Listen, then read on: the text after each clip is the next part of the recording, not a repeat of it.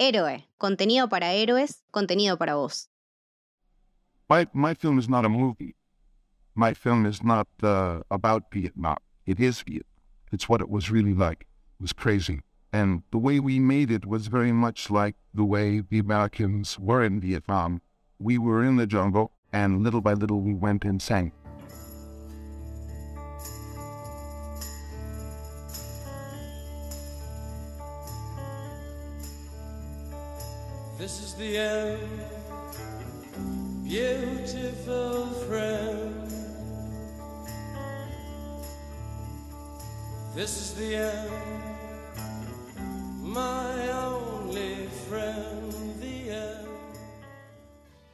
Bienvenidos, bienvenidas, bienvenides al Camino del Héroe. Yo soy Camito, acá estoy con Mili. Hola Mili. Hola Camito, ¿cómo va? ¿Todo bien? Bien, muy bien, muy contenta, muy expectante. Hoy vamos a estar hablando de una de las películas que nosotras más queremos y uno de nuestros episodios más esperados. Eh, no sé si por ustedes, pero por nosotras sí. Yo te iba a decir, la verdad que no sé si alguien lo pidió, pero no importa. Nadie lo pidió, nosotras lo hacemos igual por amor al arte. Bienvenidos al episodio más esperado por Mili y Camito. Hoy vamos a hablar de Apocalypse Now, de el dueño del cine, el señor Francis Ford Coppola. Nada, un episodio muy esperado. Sí, sí, te- teníamos ya muchas ganas de, de grabar. Creo que la vimos juntas muchas veces. Muchas veces. sin, sin, no por hacerle episodios, simplemente por el placer de, de- verla, hasta que nada, eh, tantos visionados eh, llevaron a conclusiones como muy copadas y charlas muy interesantes que teníamos ganas como de plasmar en, en un, en un episodio.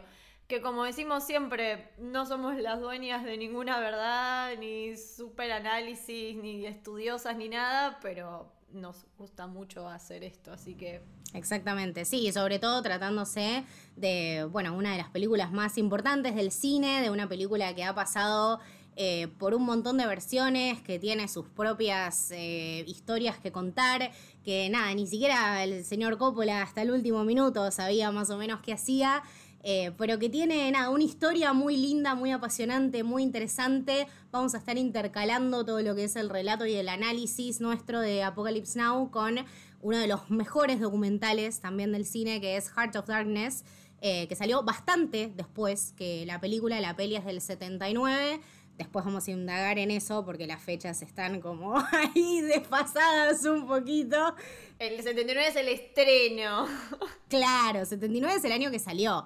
El documental recién vino en el 91, tiene mucho footage eh, de todo lo que grabó Eleanor Coppola, que es la señora Coppola, eh, y bueno, cuenta toda esta travesía que si lo intercalamos y si, lo, si vemos el paralelismo, es el paralelismo perfecto de, de Francis también convirtiéndose y Francis siendo Willard, ¿no? Como eh, adentrándose en su propia oscuridad y contándonos todas sus peripecias a lo largo de uno de los viajes más interesantes, una filmación que llevó casi eh, un año de estar ahí en el medio de las Filipinas peleando con cocainómanos y tsunamis y un gobierno que le prestó 17 millones de helicópteros al señor Coppola.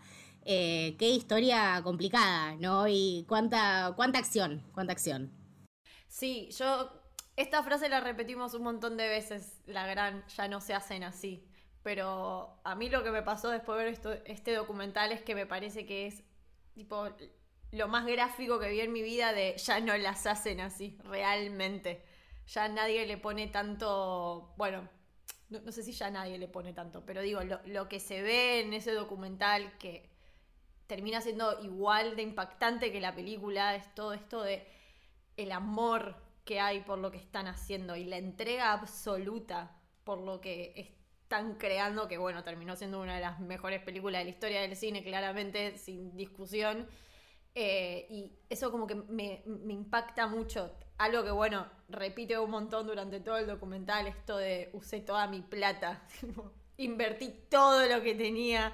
Eh, es muy divertido también tenían muchísima plata, claro, hablamos después del Padrino 1, 2, 3, o sea, es como, allá había mucha plata para invertir Y también me quedó mucho esa frase en el documental cuando Eleonor dice esto de, bueno, yo estaba dispuesta a cambiar mi manera de vida porque teníamos grandes lujos y una casa para 17 millones de personas. Es como, bueno, lo puedes decir porque estás bien parada igual, pero nada, realmente y, y también se ve un poco eso de, bueno, la familia entregando todo, ¿no? Porque él se va con sus hijos, con su mujer, su mujer hace este documental, como bueno, todo como una familia empujando por ese proyecto, que es un poco lo que se ve en El Padrino, ¿no? Este amor y respeto por la familia.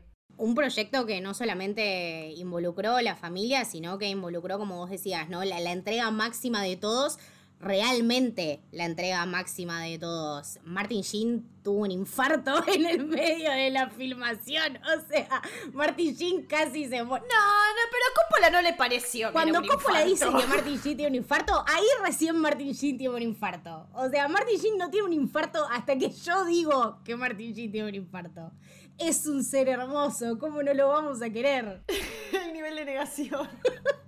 Bueno, bueno, era, era su plata, eran sus tiempos, los 70 me parece que es una época aparte maravillosa para, eh, nada, con, con el cine hacer lo que querían, era una época también, si entramos en, en todo lo que es la, la producción y la historia, donde realmente los directores podían explotar este tema de la creatividad, ¿no? Donde los estudios daban esta cierta de libertad para ver hasta, hasta dónde tiraban de la cuerda. Y hablamos sobre todo de una peli que tiene un montón de historia atrás, eh, que ya venía con ganas de ni más ni menos que el señor Orson Welles de hacerlo.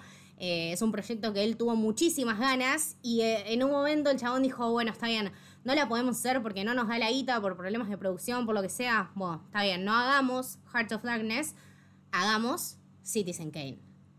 Tranca. Ni más ni menos. Hagamos la segunda mejor película de la historia del cine.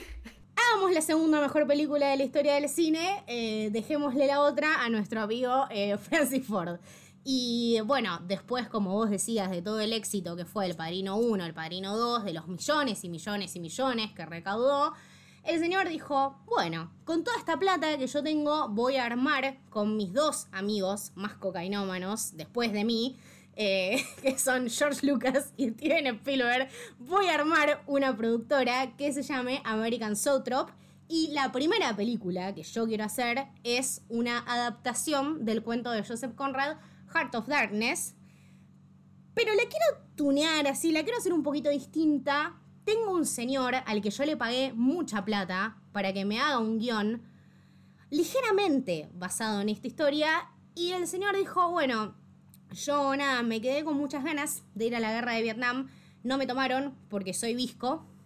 Eh, así que lo que se me ocurre a mí es hacer una adaptación ligeramente basada en Heart of Darkness sobre un chabón que va a buscar a un ex general al medio de la nada, en la isla más recóndita del universo, y que todo esto esté ambientado en la guerra de Vietnam. Vos me preguntarás, bueno, para esto como que se, se involucraron muchísimo con la información de veteranos y buscaron testimoniales y documentos. No. o sea, ninguna de estas personas que nosotros estamos hablando estuvo en Vietnam, ni fue a la guerra, ni saben un pingo de la guerra, y aún así es una de las mejores películas de guerra, si no la mejor película de guerra de la historia. Es loquísimo. Sí, sí, sí. Y, y- aparte un poco esto, o sea, está ligeramente basada en el cuento y está altamente basada en Vietnam, porque es muy real. Y, y justamente un poco en el documental también hablan de eso, como si bien los involucrados en el proyecto no tenían ni pingo de idea de lo que era estar en la guerra ni lo que era Vietnam, me parece que los que fueron incorporándose al proyecto, como los actores y demás, contaban anécdotas de también de conocidos, de amigos que habían ido y demás, y tomaron esas anécdotas para hacer ciertas escenas de la película. Y la verdad que eran anécdotas como bastante crudas. O sea, a mí lo que me gustó mucho la primera vez que vi Apocalypse Now era justamente esto de no los deja para nada bien parados a los yankees, al contrario. Tampoco tiene una postura como muy política, porque la película va como muchísimo más allá de, eso. pero bueno, las atrocidades que hicieron, las hicieron. Y en realidad creo que es un reflejo de lo que significó esa guerra, que básicamente era un espectáculo, pan y circo. Y fue eso. Entonces me parece como muy interesante como a pesar de que ninguno estaba muy involucrado en estos, en estos temas, pudieron hacer una película tan, tan real. O sea, las cosas que una ve, la- las escenas, como decís, sí, obvio. Sí, seguramente fue así. Seguramente eso sucedió. Seguramente hubo gente que hizo eso. Y aparte, eh, como bueno, decíamos al principio del episodio, el tema de las fechas, ¿no? Estamos hablando de una película que, como decimos, se estrenó en el 79, o sea, si ustedes van a Letterboxd dice Apocalypse Now, entre paréntesis, 1979. eh, es una película que no se filmó en el 78 ni en el 77. O sea, estamos hablando de una de las producciones más problemáticas y que se filmó incluso en el medio de la guerra de Vietnam. Eh, por eso también el tema de Francis armando su propia productora, porque claramente ninguna productora le iba a dar toda la plata que tenía, le iba a decir, sí, señor Coppola, por supuesto, llévese a toda mi crew al medio de Vietnam, donde los pueden asesinar de un día para el otro. Usted vaya, usted vaya. Eh, bueno, uno de los grandes detractores de, de esta idea en su momento, y que lo vemos en el documental porque él mismo se presta y lo dice, eh, fue George Lucas, ¿no? Que, que él cuenta, cuando Francis me mostró esto, le dije, no, maestro, no, lo, no lo hagas. Te pido por favor que no lo hagas. Así es que como, como decís vos, o sea, también por una cuestión de, de- de- de tiempo, o sea, tampoco los yankees o Hollywood, como que Hollywood siempre fue como bastante eh, neutral en algún punto en sus opiniones o muy tibio en determinadas cosas, tampoco iban a apostar millones de dólares para hacer una película bastante controversial. Creo que hoy en día el tema de Vietnam para ellos sigue siendo una herida abierta y un tema como muy sensible. Hacerlo en ese momento, obvio que nadie le iba a poner un mango para hacer una película así. Muy jugado también la apuesta en ese momento por lo menos. Sí. No, lo vemos también incluso eh, en paralelismos con el día de hoy, con todo lo que es el tema de la cultura de la cancelación y del amor, el odio al cine, todo lo que está pasando con Tar, todo lo que está pasando con Babylon. Eh, son discursos que van muy en contra de lo que dice la agenda de hoy en día. eh, y también vemos que Hollywood no, no- como que no aporta nada a eso, ¿entendés? Tenemos a Kate Blanchett que salió a dar discursos muy polémicos acerca de Roman Polanski, de Woody Allen. Eh, tenemos todo el relato de Yacel con respecto al cine y aún así estas producciones siguen pasando. Entonces, eh, este tema de que no importa cuánto quiera frenar a una persona que quiere comunicar algo a través del arte, esta persona lo va a hacer. O sea, Francis Coppola fue literalmente armé mi propio partido y gané mis propias elecciones. Hizo una película de la concha, de la madre y rodeado por personajes impresionantes. Eh, bueno, como, como decíamos, con el apoyo de George Lucas, con el apoyo de Spielberg, eh, con el apoyo de escritores de la concha de la madre.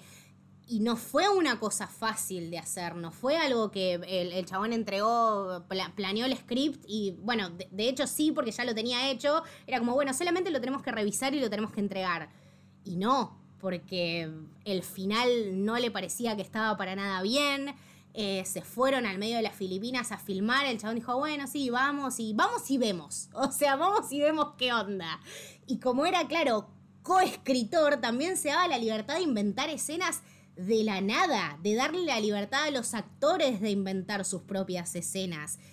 Eso realmente creo que es un director y creo que eso aportó muchísimo a, a la locura que es todo Apocalypse Now, ¿no? O sea que, bueno, de, de hecho en, eh, él eh, lo decía y lo escuchábamos, el tema de que esta película es Vietnam, ¿no? Que teníamos mucha plata, muchos recursos, mucha libertad y lo tomamos todo y lentamente nos volvimos locos. Y creo que eso también es contar parte de Heart of Darkness y de lo que intenta contar esta historia que si la podemos empezar a charlar tiene uno de los montajes más alucinantes de la historia del cine y que vivirá por siempre y que inspiró millones y millones de películas. No las podríamos enumerar porque es imposible. No, no. Y creo que esto que mencionabas vos de, de todo el proceso creativo en, el hacer la película, que va muy con la mano justamente de la historia, no sé si hubieran podido llegar a, a lo que llegaron a Apocalypse Now sin haber pasado por todo ese proceso, No. sin haber ellos también hecho ese camino. Como que el camino de William medio- como decías vos antes, es medio también el camino de Coppola. O sea, es, es el descenso a la locura de, de ambos. Y tal vez es un poco romantizarlo con esta frase. Pero creo que si él no podía caer tan bajo, no iba a poder transmitir lo que transmitió en, en la película. Y me pareció como muy interesante también esto de, bueno, en, en el hacer y cómo la improvisación con algunos actores funcionaba, iba re bien, y cómo en- con otros costaba un montón y costaba muchísimo encontrarle como ese cauce y ese caos justo se da en el final, que es como también lo más caótico. Entonces está todo muy unido, lo que es el proceso de producción y la historia y, y los subidones y las caídas, como que van muy de la mano, es muy interesante todo eso también. Y bueno, me parece que también va mucho eh, de la mano con, con la, con la escena principal, esto de que, como vos decías, ¿no? El descenso a la locura, pero ya a partir de A una partir. locura. o sea, no estamos hablando de personas que empezaron 100% sobrias y 100% sanas y con una estabilidad mental increíble. No, no, todos estaban dementes. O sea, todos tenían muchos problemas. Eh, y a partir de ahí empezar el verdadero descenso a la locura. Claro. Es el eh, 10 metros de tierra y bueno, seguir bajando. Era un quilombo, verdaderamente un quilombo. A mí lo que me llama la atención mucho del personaje de William justamente es, es eso, como que el, canon en las películas, o por lo menos la, la mayoría de las películas, como que vos ves a un personaje muy bueno que puede caer, o un personaje normal que cae siendo malo, o sea, como que está ese, e- ese camino un poco más lineal. Acá es un chabón que está roto, porque la primera escena que vemos de él es está roto, está destruido, está consumido por la guerra, y sin embargo toda la película se va a tratar de seguir viéndolo caer. Eh, que en algún punto me hace acordar un poco al Joker, ¿no? Es como un camino un poco similar eh, de, Sí. de la película de Philip. Pero particularmente me, me llamaba mucho la atención eso, que es como más complejo, incluso, hacerlo partir desde la locura absoluta. O sea, todos los diálogos internos que, que- que tiene el chabón. Y bueno, no lo mencionamos antes, pero es imposible no mencionar eh, ya el inicio con los ruidos de los helicópteros. Que los helicópteros son como otros personajes más en la película, están constantemente. Y todo ese montaje inicial es, nada. No existiría All Quiet si no fuera por esa escena. Sí, no, no, no existirían muchas eh, escenas principales y muchos montajes si no fuera por, por esa escena, ese tema de, eh, aparte todo lo que te cuenta la, la canción, ¿no? De This is the End, de alguien que ya tocó el rock bottom, la elección de todas las canciones a lo largo de la película, que también lo vamos a conversar, está todo relacionado. O sea, estamos hablando de una persona que realmente tocó el fondo y la película incluso empieza de la misma manera que termina. O sea que realmente Willard no cambia de ninguna manera y no hace ningún viaje y no se convierte en un héroe y no salva a nadie. O sea, realmente no tiene una evolución ni dice, bueno, de acá, a partir de acá voy a aspirar a algo mejor. Eh, no, no porque no lo podemos esperar de su persona, porque como decías vos, está completamente roto en, su principio. Y creo que incluso esta es la peli donde nos dimos cuenta que Coppola tiene claramente un problema con las puertas, ¿no? Un, un temita, una fijación, una fijación.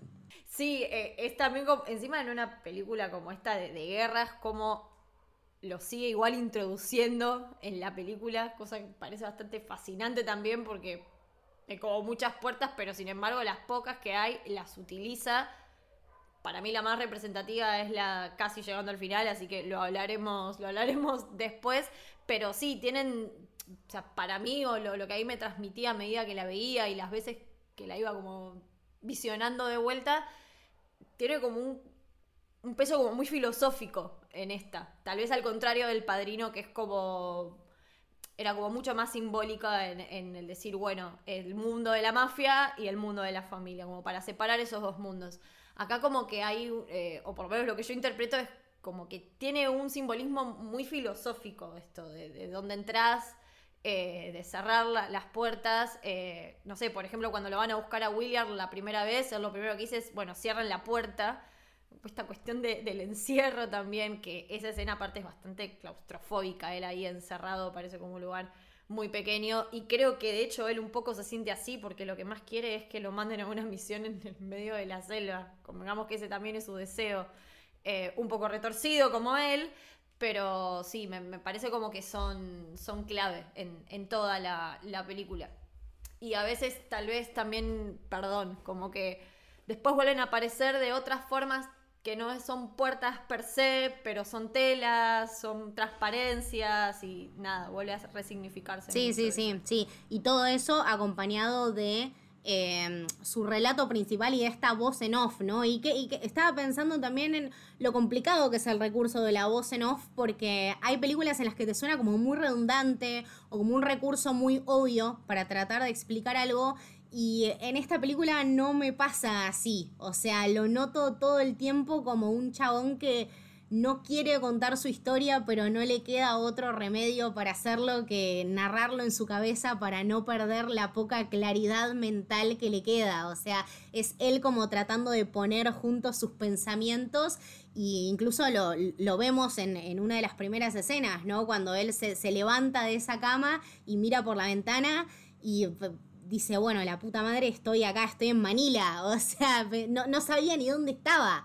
Eh, entonces eso también de ubicarlo en el tiempo y el espacio que después vemos a lo largo de la película como ya medio que se le pierde eso porque hay un montón de lugares que él visita y que ya no sabe ni dónde está.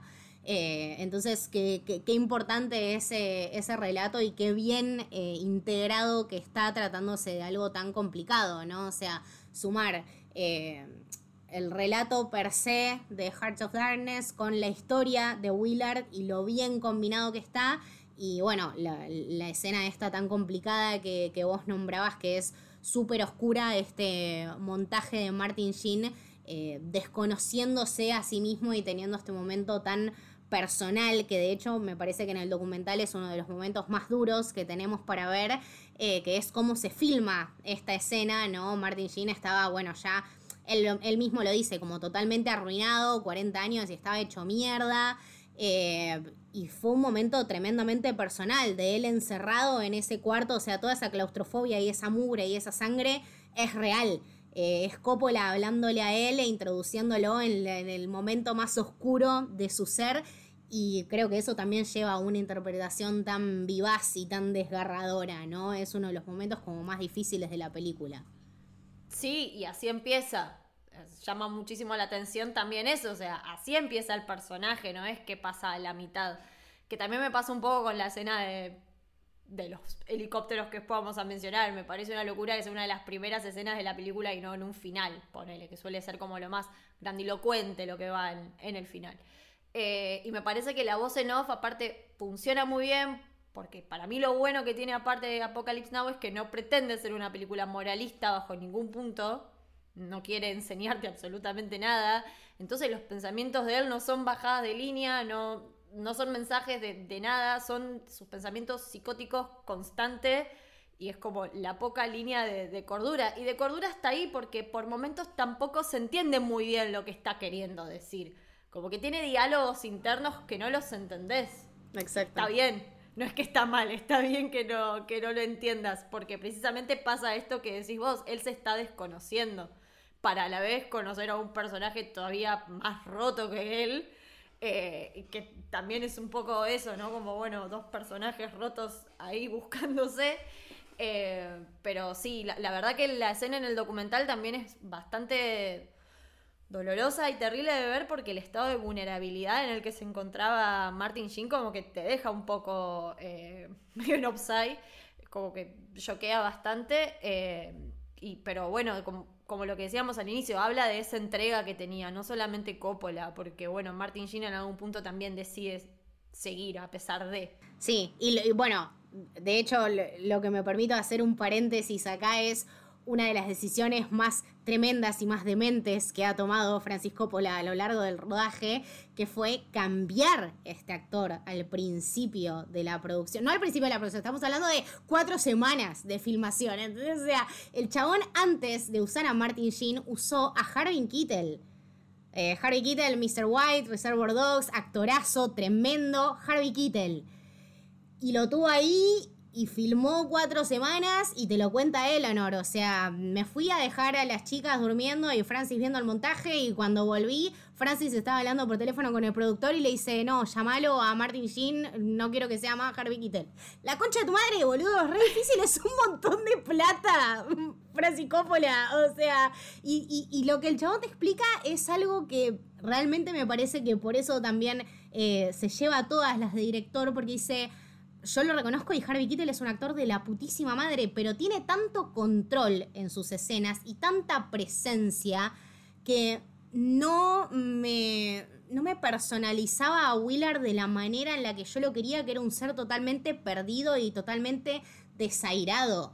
Entonces, eh, por eso este cambio me parece que fue el cambio totalmente eh, adecuado. De hecho, una de las cosas más eh, impactantes de Willard y que vemos a lo largo de la película es que es un ser totalmente eh, aislado. O sea, todas las, la mayoría de las escenas en la que él está donde están todos juntos, él está completamente solo y está completamente aislado, pero en su propio mundo. Entonces, eh, eso también es como una decisión nada, muy choqueante para un director para hacer, ¿no? Como que, bueno, el que tiene plata eh, hace lo que quiere, más o menos. Eh, eh, creo que todo el documental demuestra eso, que el que tiene plata hace un poco lo que quiere, pero también tiene que tener claro qué es lo que quiere. Y me parece que Coppola la tenía muy en claro porque se puede hacer un gran paralelismo con lo que le pasó con Marlon Brandon, que es un poco la inversa y lo vemos discutiendo porque Marlon Brandon básicamente medio que lo cagó durante todo el rodaje, le, pidió un montón de guita, después no quería ir, después no le dejaba que le atrasaran las grabaciones, bueno, lo, lo volvió bastante pobre a Coppola y vemos varias grabaciones de Coppola hablando con los representantes o demás y, y el chabón por más de que en un momento dice, yo si quiero lo puedo traer al Pachino, o sea, si quiero puedo traer a los mejores, pero lo quería él tenía bien en claro qué era lo que quería, qué actores necesitaba para llegar al producto final de alguna manera decirlo.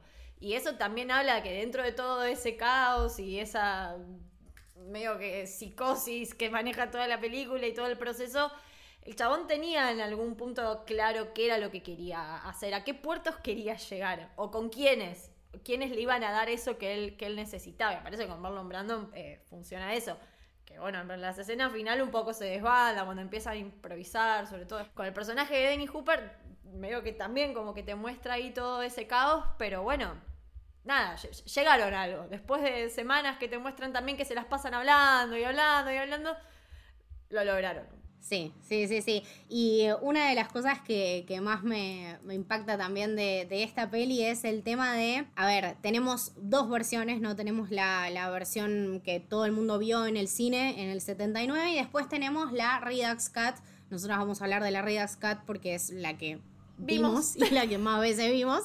Eh, y todo este tema de que estamos hablando de una peli que dura 3 horas 20 y que aún así no se siente ni un minuto de más ni un minuto de menos, ¿no? Y que en realidad la peli no tarda, o sea, no se toma un montón de tiempo en presentarte la problemática, porque vemos el montaje del que hablamos recién y después vemos que se lo llevan, o sea, lo duchan, le pegan una ducha de agua fría como para, vamos señor, despiértese, o sea, sáquese todo este licor que tiene encima y ya lo despachan como, claro, y ya lo despachan como para contarle de su misión, ¿no? Y, bueno, de vuelta a todo este tema de que entramos a un, a un clima de total eh, incomodidad y, y qué presente que, está este tema de eh, la mesa, el encuentro, la comida, que no solo está muy presente a lo largo de esta peli, y es, me parece, otro paralelismo fundamental con All Quiet on the Western Front, Em, sino que está también a lo largo de toda su filmografía, ¿no? El encuentro, la mesa, la familia,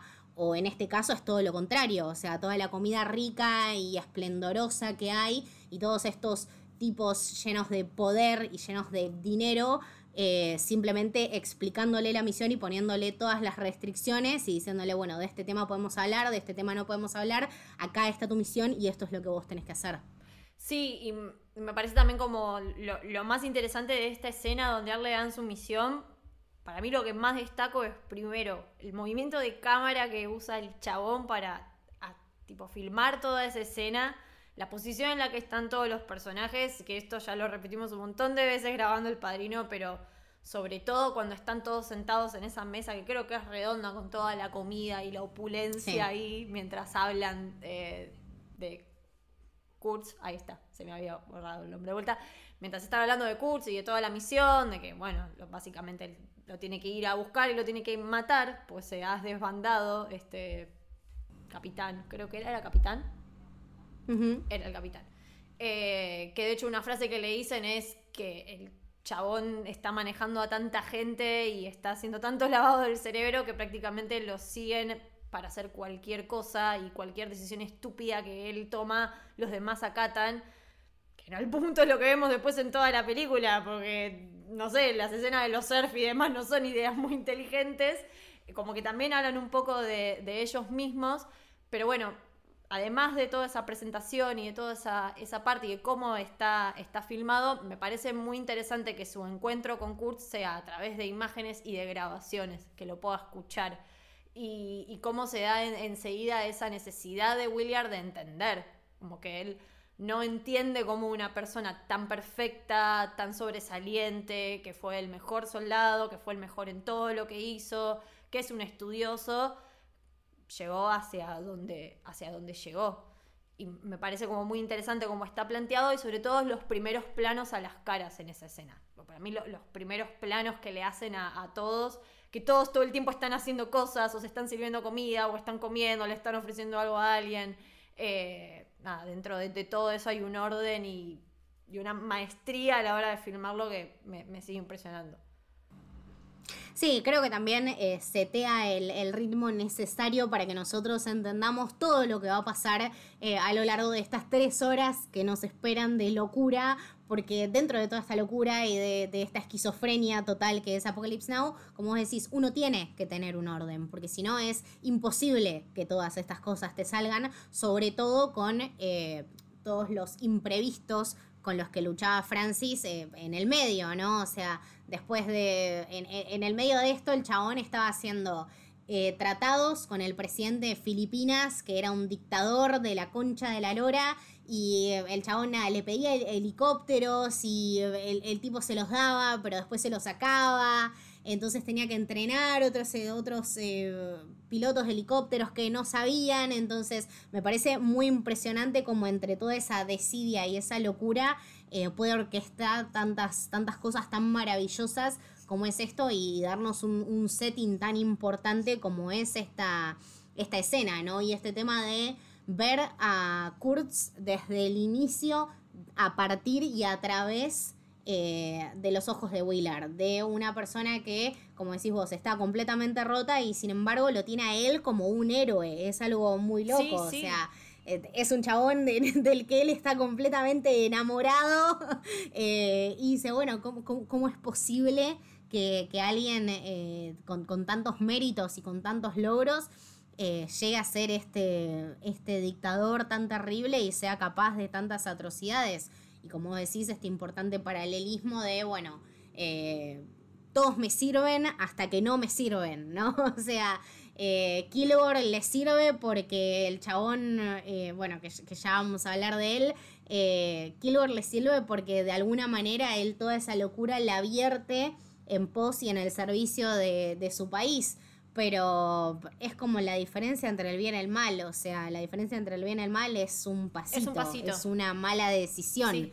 Entonces creo que esta peli también juega mucho con eso, ¿no? Cuando estás al borde de cagarla y bueno, de hecho, cuando la cagás, porque toda esta película es cagada tras cagada tras cagada tras cagada, es como una cagada que va escalando.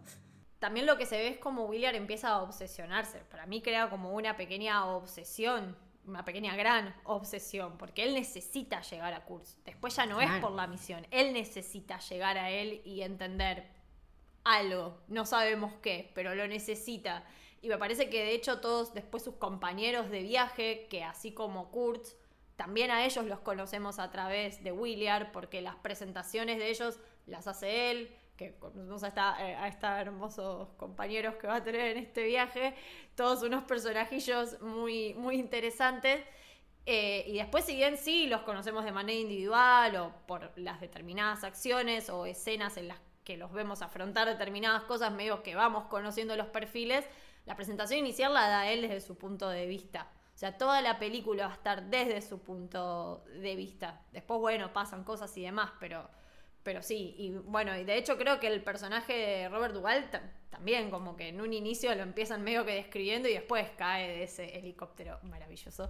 Pero, pero sí, sí hay un poco ahí de, de- de- de- de hasta una obsesión media hitchcockiana, como el paneo Sí. y el, como el cameo que tiene Coppola, que es así como medio, medio los cameos que tenía Hitchcock, que me emociona mucho. Pero, pero sí, sí hay algo ahí de. Sí, de, de mamar de los mejores del cine y creo que bueno, toda esta narrativa eh, lleva a mi parte personal preferida de la película y la locura total que fue filmar esta guerra en pleno Filipinas, que dicho sea de paso también estaba en guerra con unos... Claro, están en guerra civil, o sea. Señor, usted no tiene paz, o sea, usted no sabe cuándo parar. No, no, yo recién estoy empezando. Entonces, todo esto, todos estos minutos que son espectaculares, alucinantes, increíbles y maravillosos, todo esto está orquestado de una manera que aparte, eh, en el medio de toda esta producción, hubo un parate muy grande que fue... eh, después de, de- este, de este, o en el medio, sí, como casi finalizando eh, esta filmación de, la parte de, de la lucha y de la guerra y de los tiros y los vietnamises, en- entre comillas, todos muertos, eh, un tifón gigante que azotó todos los sets y que hizo, bueno, que parara la producción como dos meses, o sea... estaban ahí filmando, bueno, se tuvieron que ir y tuvieron que volver y aún así esto no se nota absolutamente en nada. O sea, todo lo que vemos acá es magnífico y es eh, casi, no sé, como maquiavélico de la manera en que está orquestado la introducción de personajes que tenemos, que tenemos personajes muy importantes, tenemos, bueno, se lo presentan acá todos sus compañeritos de, de viaje, eh, tenemos a Chef, tenemos. eh, se me van los nombres, porque son todos tan hermosos me los olvido.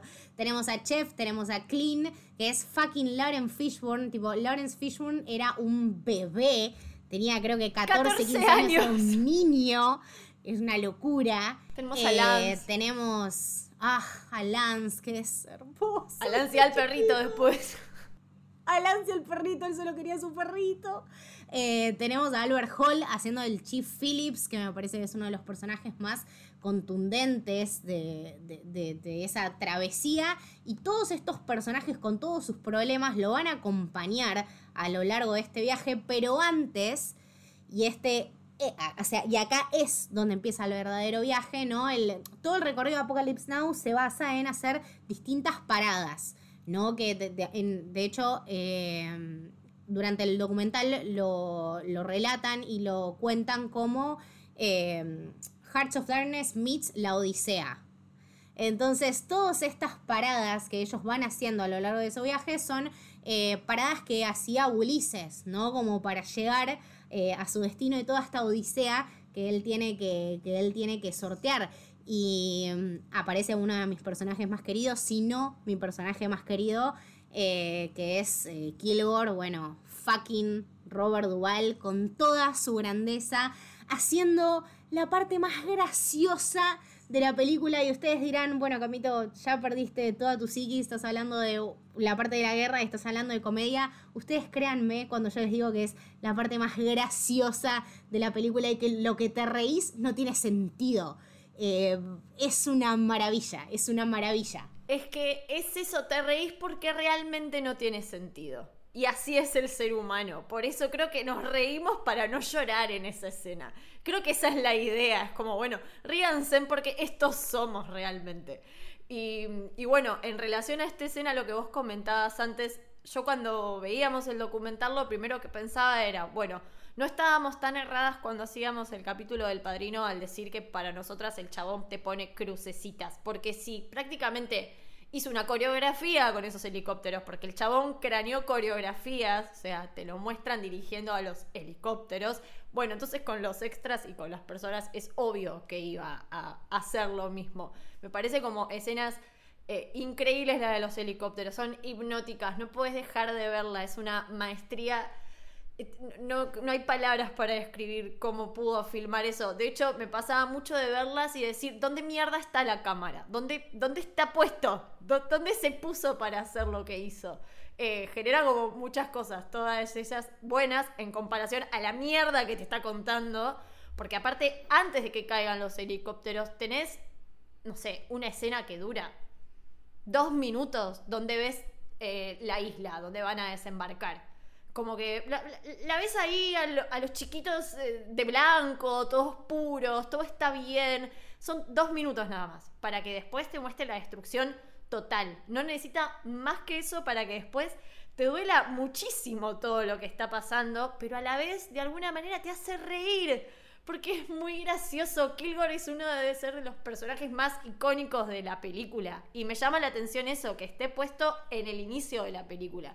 Está bien porque es el logro, o sea, como hablabas de esto de la Odisea, representa logros, la primera parada de Odiseo está muy bien, pero es, es, impresionante cuando les tira las cartas de la sus cartas de, de, muertes a los que están ahí desangrándose, tipo, chabón le chupa todo huevo, baja de un helicóptero con calaveras, humo rojo atrás. Bueno, de hecho, o sea, todo lo que desencadena esa escena de, eh, de Rayos de Valkyries de la que estamos hablando es eso, ¿no? O sea, es la presentación de Kilgore y la presentación entre Kilgore y Willard, ¿no? Willard diciéndole, bueno, flaco, es un placer conocerte, yo...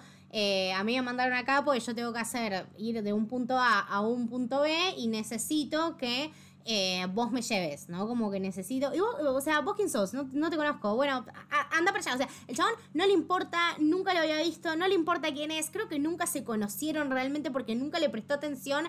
Él con lo que estaba maravillado era con Lance. O sea, el, tema de que él sea un surfer lo obnubiló por completo. Él solamente lo quería ver surfear. O sea, él invadió una parte de, su llamada Vietnam para que el chabón tenga las olas perfectas para ir a surfear y en el medio estaba tirando cartas de la muerte y en el medio se tomó el trabajo de ir a ver a un chabón que se estaba muriendo con los intestinos por afuera que no quiero averiguar cómo hizo esa escena porque para mí realmente le sacó los intestinos afuera a esa persona, pero menos averigua Dios, viste, y menos tiene que cuestionarle a Francis Coppola. Eh, y es una de las escenas más graciosas. Que ya varias cosas cuestionables tiene. oh, por Dios, esta película está llena de cosas cuestionables. Eh, ¿Y cómo te vas a reír en una escena? O sea, si yo te digo ahora, te reís en una escena donde una persona tiene los intestinos afuera y está tomando su último sorbo de agua en la vida, vos me vas a decir, sos un enfermo. Y quizás sí, pero yo los invito a que lo vean porque es muy gracioso. Y todo lo que lo triguea a Kilgore es muy gracioso y él solamente quiere divertirse y él encontró en eso eh, su razón para vivir y de hecho dentro de esa gracia y dentro de, esa locura, también hay algo muy triste que es este tema de que el chabón se acostumbró a vivir de esa manera y que, como dice Willard, no sabe vivir de otra. Porque si bien tiene estas partes donde son muy graciosas, tiene una de las frases más importantes de la película, que es, bueno, me encanta el olor del napalm en la mañana, y te cuenta toda esta historia donde él eh, sintió ese, ese vigor de la victoria. Pero termina con una frase que es muy importante que dice, algún día esta guerra va a terminar. Y no dice, voy a volver a mi casa con mi señora y le voy a hacer el amor y voy a llevar a mis hijos a la escuela. Algún día esta guerra va a terminar. Y yo no sé qué concha voy a hacer, más o menos, que te está diciendo. Sí. Sí, sí, de, hecho es una escena cargada de melancolía. O sea, es un corte bastante, bastante rotundo en la película y bastante claro que pasás de, de toda es- que parece un paso de comedia, porque básicamente están bombardeando una aldea para que Lance pueda surfear. Básicamente es eso. Es prepararle la escena para que él haga su gracia. Y, en todo ese caos, el chabón explicando todo esto, que es un monólogo, que aparte también es algo increíble. La mayoría de los personajes tienen como pequeños monólogos, son todos excelentes, son muy buenos. Y en este en especial, el final empieza a tomar un tinte muy melancólico. Decís, ¡fua! Hasta estoy empatizando con vos, que prendiste fuego medio ecosistema. Pero no, es, es un poco un poco fuerte. Sí, bueno, eh, lo hizo muy bien todo esto para que uno llegue a, sentir esas, esas cosas. Que por todos los personajes empezás a, a empatizar de- de alguna forma. Y lo que me parece, aparte que después ya no sé si se torna entre ternura y que también da mucha gracia, es que le roban su tabla de surf. Y él la va a buscar y le pide que por favor se la devuelva. Me parece increíble. ¿Saben lo caro que es esta tabla de surf? ¿Saben lo difícil que es conseguir esta tabla de surf en el medio de Vietnam? Le pido, por favor. O sea, ni siquiera quiero que aparezcan, chicos. Solamente devuélvanme mi tabla. Es hilarante, es hilarante. Y en el medio de todo esto tenés una tragedia tremenda, orquestada por un dios como es Francis Ford Coppola, una de las escenas más icónicas de la historia, estos helicópteros con el atardecer y con el Ride of the Valkyries y con todo este show, ¿no? Que de eso se trata esta película y que él lo cuenta eh, con, bueno, con, con testimonios de, de sus escritores y de sus productores, esta cosa de que queríamos hacer la historia basada en... eh, el esquema americano, norteamericano, de hacer de todo un show.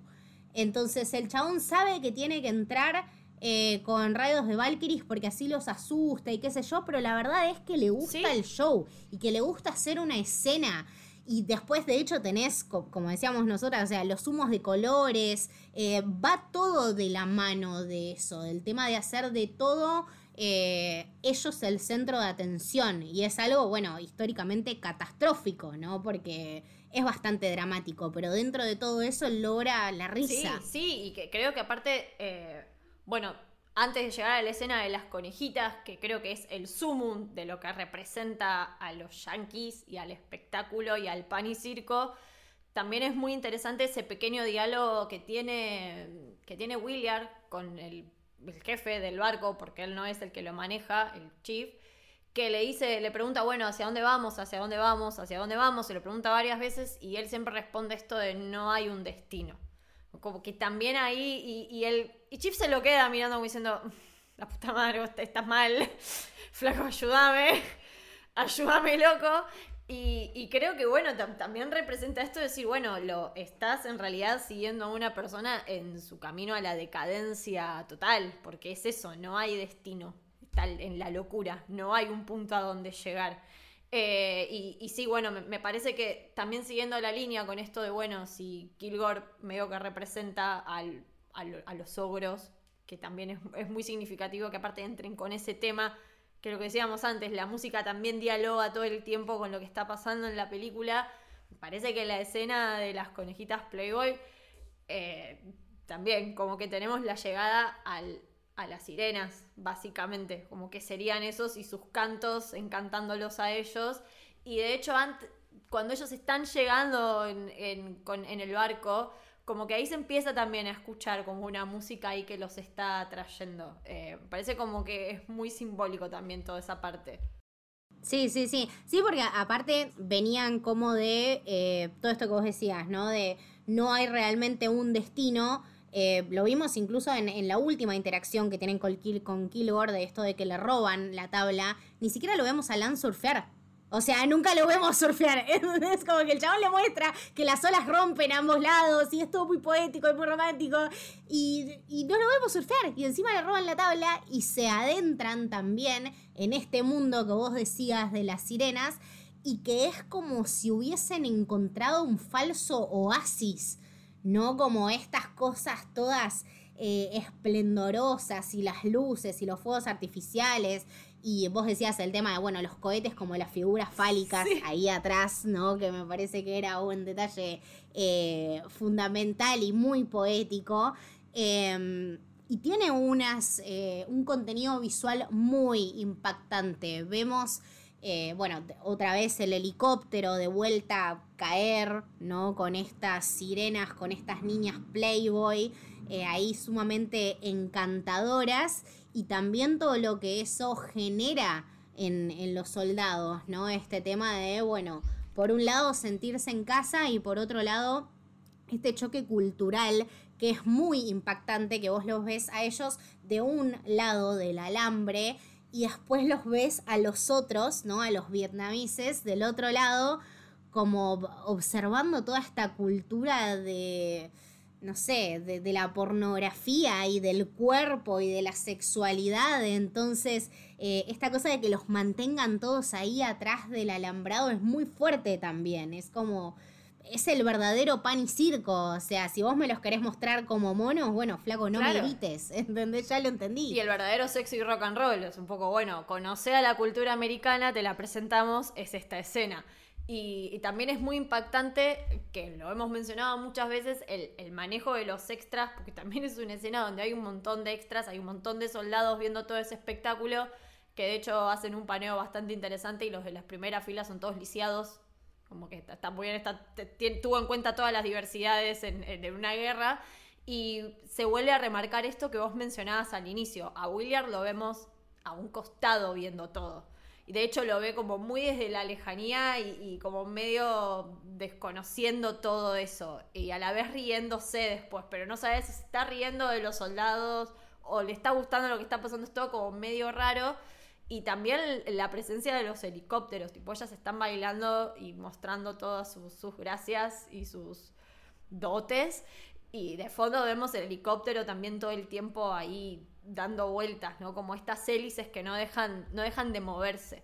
Eh, parece como muy, muy interesante y eh, nos habíamos olvidado de mencionar que antes de llegar a, a, esta escena, ellos en realidad bajan del barco también y está la escena con el tigre, que además de la anécdota de que, bueno, en el documental explican un poco mejor que esta escena no estaba muy bien informada hacia los actores y básicamente el cagazo que se pegaron cuando aparece el tigre es real. Eh, nada, cuando lo vemos a William y a Chef hablando sobre, sobre las cosas y están buscando melones, me parece muy interesante que eh, la segunda vez que aparecen los melones es en otra escena donde se va toda la mierda y termina mucha gente muerta involucrada y para mí, mi paralelismo un poco fumado tal, tal vez es que medio como las naranjas en el padrino, medio que predicen una tragedia. por supuesto. O bueno, una posible tragedia en el caso del tigre. Pero nada, también como le explican en el documental cómo se craneó toda esa idea. Polémico también, polémico todo, pero bueno, lo valió porque la verdad que nos dio una escena increíble. Dentro de, o sea, dentro de todo lo que es la producción de Apocalypse Now, ¿no? O sea, gente negreada, cadáveres puestos en, la casa de Kurtz. Eh, creo que la no noticia del tigre cae en una de las cosas más maquiavélicas que hizo Coppola en su vida. Y la verdad lo aplaudimos todos, ¿no? Y creo que incluso los actores lo aplauden porque de eso habrán aprendido mucho. Eh, pero sí, el, el cagazo fue real y el cagazo fue total. Eh, y, bueno, de, vuelta caemos en, el tema de que no, no las hacen así. Y como decías vos, eh, la, la escena eh, que, nada, que, que, antecede es esto, ¿no? Como el, el, presagio a, la tragedia absoluta. Y que de hecho debe ser una de las escenas como más locas y con más libertad que vemos durante toda la película, ¿no? Porque es esta cosa de que, bueno, Francis les dijo a los actores básicamente, ¿qué quieren hacer, chicos? O sea, estamos acá, estamos en las Filipinas, tienen todo mi dinero. ¿Qué onda? ¿Qué, les pinta? Drogas. Les pinta, claro. tienen todo mi dinero, tienen la libertad para tomar todas las drogas que quieran. ¿Qué les pinta? ¿Qué escena quieren hacer? No, bueno, nosotros pensábamos en una escena donde, nada, nosotros estamos en el barco y vamos a interrogar a un barquito con comida que vemos ahí y se va todo el carajo. Ok. Bueno, vaya, vaya y coja. Y así salió este quilombo terrible que, bueno, me parece que es una de las escenas más fuertes. Y mierda que hay escenas fuertes en la película. Pero wow, la crueldad es absoluta y la locura es absoluta. Creo que acá como que hay algo que se rompe y para mí la actuación... eh, para mí la actuación de Frederick Forrest como chef en este momento rompiéndose totalmente, que ya lo veíamos bastante abatido con el tema del tigre, ¿no? Que se quedó como muy acomplejado. Eh, acá hay algo en su personaje que se rompe y nunca vuelve a ser igual. Como que pierde todo sentido común. Me parece como que todos tienen eh, puntos de, de quiebre. Para mí el de Chef es un poco con la escena del tigre, que es desgarrador cuando sube al barco y se empieza a sacar la ropa y, no sé, prácticamente como que sentís que el chabón tiene una especie de urticaria de, de- de todas las sensaciones que está teniendo. Y en esta escena, bueno, donde abordan este barco pensando que podía haber algo peligroso cuando en realidad era gente transportando comida y un perrito. Eh, nada, que creo que también ahí es, es la caída absoluta, bueno, del personaje de Miller, que prácticamente era el más chiquito de, de toda la tripulación, de alguna manera de Ujú. decirlo. Y el chabón para mí que ahí cae absolutamente, es como, bueno, su pérdida total de la inocencia, porque ya, ya está, ya, ya había matado tal vez lo poco que, que- que le quedaba. Que esa escena después también tiene mucha relación con su escena final. Pero no, no me adelanto tanto. Pero hay como mucho paralelismo también entre esas dos, entre esas dos escenas. Y me parece que el encontrar al perrito, que parece algo también gracioso, como It's a fucking puppy. como esta cuestión un poco cómica. eh, también nada, sí, Lance que se pierde con, con ese perro y es como, bueno, lo que básicamente también puede encontrar él para no terminar de perderse en, en el camino. Pero, pero sí, es todo como. Es todo muy horroroso. Y llegado a este punto, a mí también me da la sensación que después de haber pasado de las conejitas, después de haber tenido como ese encuentro que pueden tener cada uno con, con ellas, que también es una escena como muy, muy onírica y muy sucia a la vez, como muy loco. Eh, en todo este trance, es, por ejemplo, algo que, que pasa en todo este camino de las conejitas y demás, es que les prenden fuego el toldo de- del barco, ¿no? Que puede parecer algo irrelevante. Y sin embargo, a mí me da la sensación de que a medida que van avanzando en el viaje, todo se vuelve más primitivo. Claro. ¿Cómo se ven ellos? Tipo Lance cuando está con las conejitas Playboy que se empieza a pintar la cara, que él dice que bueno, después se va a camuflar y demás. Eh, ellos perdiendo como total cordura y volviéndose locos. Y también el ambiente empieza a enrarecerse. Los lugares a los que van son cada vez más aislados. La gente con la que se encuentran está cada vez más perdida y loca también. De hecho, en un punto llegan y preguntan, bueno, ¿quién es el jefe? ¿Quién es el jefe? Y se lo quedan mirando como diciendo, No hay sos jefe". vos, flaco. Claro, o sea, no tenemos ni idea acá quién dirige esto. Eh, hay como una demencia y también un- una esencia muy primitiva. Esto de, bueno, hacer el techo con, con esas pajas y, y ellos perdiendo su- sus ropas. De hecho, al final llegan descalzos, terminan totalmente descalzos. Eh, nada, como que ahí también empieza a, a tener ese paralelismo entre cómo se ven y cómo está todo tan sucio y tan primitivo. Y ellos, bueno, desmadrándose totalmente.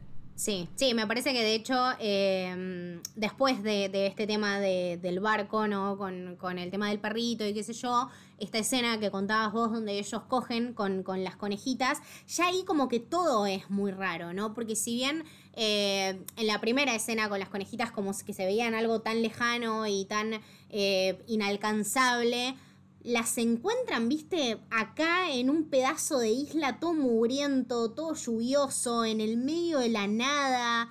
eh, y que aparte ya como que lo importante deja de ser importante, viste, Willard diciendo sí, canjeé dos tanques de gasolina eh, por- para que ustedes se cojan a las conejitas.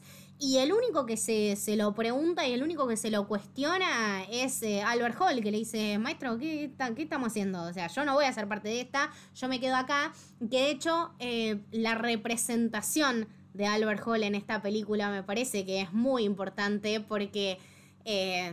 he leído también muchísimo como que Francis Ford Coppola eh, es racista y me parece que una de las representaciones más importantes eh, de la gente afroamericana está en esta película, ¿no? En este preciso momento donde eh, a lo mejor le dice, maestro, pero no tenés una para mí. Eh, no, no sé, están, están todas ahí para... No, no, deja, yo, me quedo acá. Y no hace falta que diga nada, y no hace falta que explique nada. Y todo este ambiente es horroroso. Está lleno de mugre, está lleno de barro, está lleno de lluvia. Los hacen coger en un avión todo caído en el medio de la nada. Eh, de hecho, las conversaciones que ellos tienen con ellas me parece una cosa maravillosa porque ni ellos se entienden, ellas totalmente en una, una que le habla de los pájaros, otra que le abre su corazón, creo que es a Chef y que le cuenta, viste, bueno, yo siempre quise que me tomaran en serio, pero nunca me toman en serio, y Chef en el medio de eso como que la viste y la tunea como él la había visto en el póster, ¿no? Y Lance. Eh, Ah, Lance no, la- Lance la- está con la otra, sí. Y, y Chef la, la tunea como, como la que había visto en el póster, tipo, no, bueno, no tenés una peluca, pero esto iba acá y esto iba allá, y a ver, quédate quieta y cállate la boca.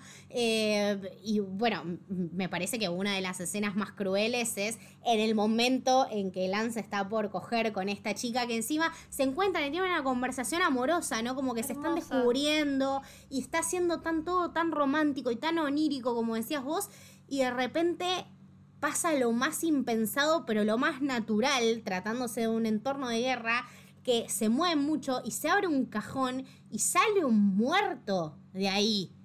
Y es terrible. ¿Por qué? Porque sí, ¿por qué no? Porque es lo natural y porque es lo normal.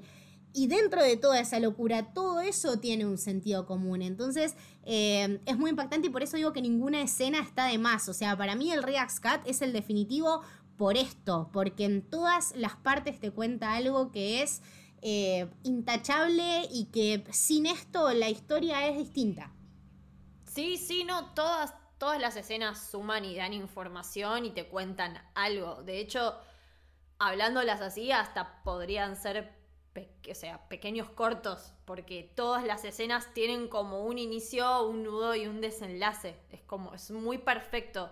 Si bien hablábamos antes como de lo caótico del guion o del proceso, la verdad que es muy cerrado todo, todo el proceso y todas las escenas. Para mí tienen construcciones perfectas. Eh, particularmente toda la escena de Lance con esta chica, además de muy poético y que él la maquilla y se maquilla él y demás.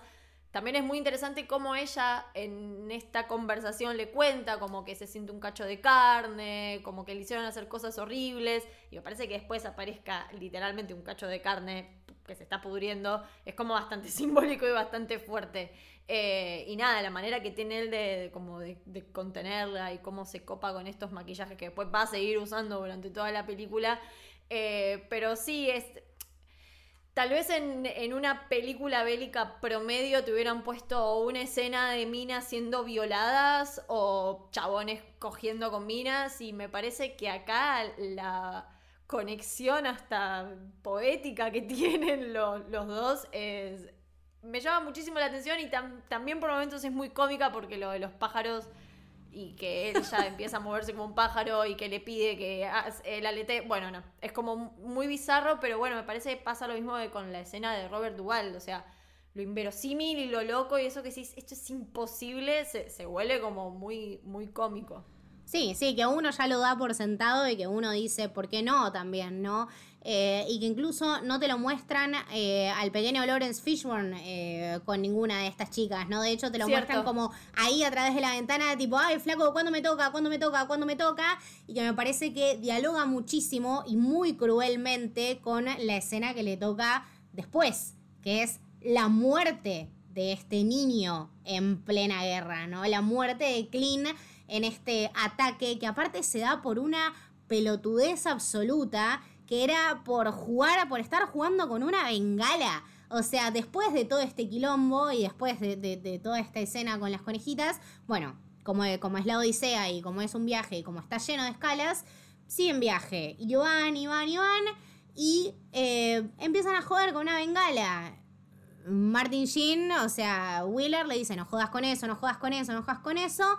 Lance lo hace igual y lo que tenemos acá es un ataque de una tribu que termina de la peor manera, que es con la muerte de Clean, y que es algo totalmente horrible, porque está dado en una parte que es donde nosotros más sentimos que empezamos a conocer al personaje y a lo puro que es, ¿no? Este relato de él escuchando a la madre que le decía, bueno, eh, todo esto va a pasar, vas a volver a casa, eh, asegúrate de estar bien, de protegerte, de no juntarte con el quilombo, que yo te voy a estar esperando, no te metas en el camino de las balas. Y es algo horrendo, horrible, desgarrador, muy profundo. Eh, que lo llore eh, Chief me parece algo sumamente, no sé, Sí. relacionado también a esto que decíamos, ¿no? De, de la representación y de, bueno, cómo él es el único que sabe cómo honrarlo, siendo ellos dos los únicos eh, afroamericanos en, en esta crew. Eh, me parece que es, eh, bueno, nada, muy representativo y muy triste. Bueno, y me, y me parece que aparte en este personaje se dan como un montón de ideas. Primero él y Lance como representando también lo lúdico y la necesidad de, eso. De hecho, después de la escena, de la primera escena de las conejitas Playboy, ellos bailan Satisfaction de los Rolling Stones. Esto que hablábamos de la música y lo importante que es y lo simbólica y lo representativa. No eligieron cualquier tema, ese en específico. Y justo se lo pone a bailar él de una manera también muy característica. Y también su muerte, para mí, esto que hablaba antes de los quiebres, representa justamente el quiebre del personaje del jefe. Eh, para mí ese también termina siendo como, como, como su quiebre, como que no, no puede creer que eso está pasando. Aparte, ni siquiera es una balacera, o sea, son flechas. Les empiezan a tirar flechas. Y muere por una flecha, o sea, volviendo a lo primitivo. A lo primitivo, bueno, cada claro, vez sí. todo se vuelve y sin embargo tiene el poder de destruirte eso que tal vez pensás que, bueno, no es nada. Porque de hecho cuando empiezan a tirar las flechas es como, no es nada, esto son flechitas. Y bueno, terminan de matar a uno de los personajes más importantes. Después un poco de haber perdido toda su inocencia, pero sí, es muy doloroso que aparte todo esto se da con la grabación de la madre de, fondo y que le diga, no te, no te metas entre las balas. Tipo, hacé lo correcto. Bueno, en algún punto sabemos que este personaje no hizo muchas cosas correctas, eh, pero nada, sí, se, se vuelve como, como muy doloroso y aparte que lo entierren en- con, con la grabadora y que después el Chief le da la, la bandera a William, es como si todo muy, muy, conmovedor. En algún punto no querés que les pase algo malo. Claro, muy conmovedor y, y muy americano, ¿no? Y sobre todo en, en esta, qué sé yo, en esta nueva parada que de hecho es una de las partes como más bastardeadas del Reax Cat, que es eh, todo lo que es la parte de los franceses, ¿no? O sea, esta parada y este funeral eh, tan americano que se da y que los franceses le dan lugar a, los norteamericanos para tener su momento eh, de, de pena y de luto. Eh, y, no sé cómo te sentís acerca de, la escena de los franceses, como decía, era, es una de las partes más bastardeadas de la película, pero yo creo que se enriquece mucho más con la explicación de Francis en el documental y bueno, con, con toda como su locura, ¿no? El señor pasó como un, mo- tuvo, tuvo un lapsus Francis en el tema de los franceses, unos problemitas. Para mí, sí, bueno, yo también tengo como una pequeña teoría. En, la peli en el documental nombran mucho esto de que Kilgore es el ogro de la Odisea, de que las conejitas son las sirenas en la Odisea también. Y para mí la llegada a esta especie de también oasis o medio que algo medio perdido y olvidado, porque tiene una onda muy olvidada y nostálgica, para mí representa la isla de Circe en la Odisea también. Claro, donde llega Odiseo, donde llegan sus compañeros y básicamente comen y se transforman en cerdos, bueno, toda la historia. Y acá también lo que más hacen en la isla, además de después drogarse, es comer. Nada, me, me- me parece que es, es una parada necesaria porque también es muy simbólica y muy significativa desde ese lado. Y después, desde lo cinematográfico, a mí es una. Para mí tiene ideas muy interesantes y es una de las que más ideas tiene. Con la iluminación ya está narrando. O sea, ya está narrándote todo. Es como muy. muy visual y, y muy lógico, tipo como muy. que está ahí. eh, cuando ellos están ya cenando o comiendo, creo que están almorzando, y William tiene enfrente a la francesa, que es como básicamente su crush, porque empiezan a intercambiar miradas y hay como una cierta tensión, y él todo el tiempo está tapándose la cara y no la puede ver porque hay un halo de luz que, que le impide mirarla bien. Y bueno, en la escena se va desarrollando distintas cuestiones. Tal vez sí, esa es la escena más explicativa y moralista, entre muchas, muchas, muchas comillas, donde hay un poco una bajada más de línea. Y es muy teatral, como se van yendo todos los personajes, todos se van, y recién cuando todos se van, ellos dos se pueden ver bien. Y esa luz que los molestaba desaparece. Sí, se queda todo en las sombras. Bueno, de hecho, me parece que es eh, una de las partes que la seguimos viendo juntas y decimos, ¿dónde concha metiste la cámara? ¿Qué estás haciendo? ¿Cómo lo hiciste? Eh, me parece que, en esa, en esa parte y, y en esta parte de la historia el aspecto técnico brilla un montón porque también se da mucho, bueno, esto, esto teatral, ¿no? Que vos decías y que se mantiene a lo largo de toda la película de todo el mundo está haciendo cosas todo el tiempo. Vemos gente hablando, vemos gente comiendo, vemos en una parte chicos jugando, eh, el tema de los niños también, ¿no? Muy presente en todas las películas de Coppola. Vemos incluso gente que viene cantando, o sea, vemos como un mini recital ahí atrás y en el medio que van mezclando francés con inglés y que si vos me preguntás, yo a esta altura le debo haber visto, no sé, 10 veces a la película, no tengo ni puta idea de lo que están diciendo, algo así como que ellos están ahí desde los años no sé cuánto y que la colonia va a quedar ahí porque su familia eh, no encuentra lugar en ningún lado, pero que ellos saben que ese es su lugar, no me interesa, o sea, no te interesa nada excepto ellos. Y es muy loco lograr hacer todo ese enfoque y como vos decís, el tema de la iluminación me parece que es fundamental porque en lo único que estás realmente concentrado y realmente angustiado es yo no le puedo ver la cara a esta persona. O sea, lo único que quiero ver y que lo ves a través de los ojos de Willard, como lo ves a lo largo de toda la película, es ver quién es esta piba.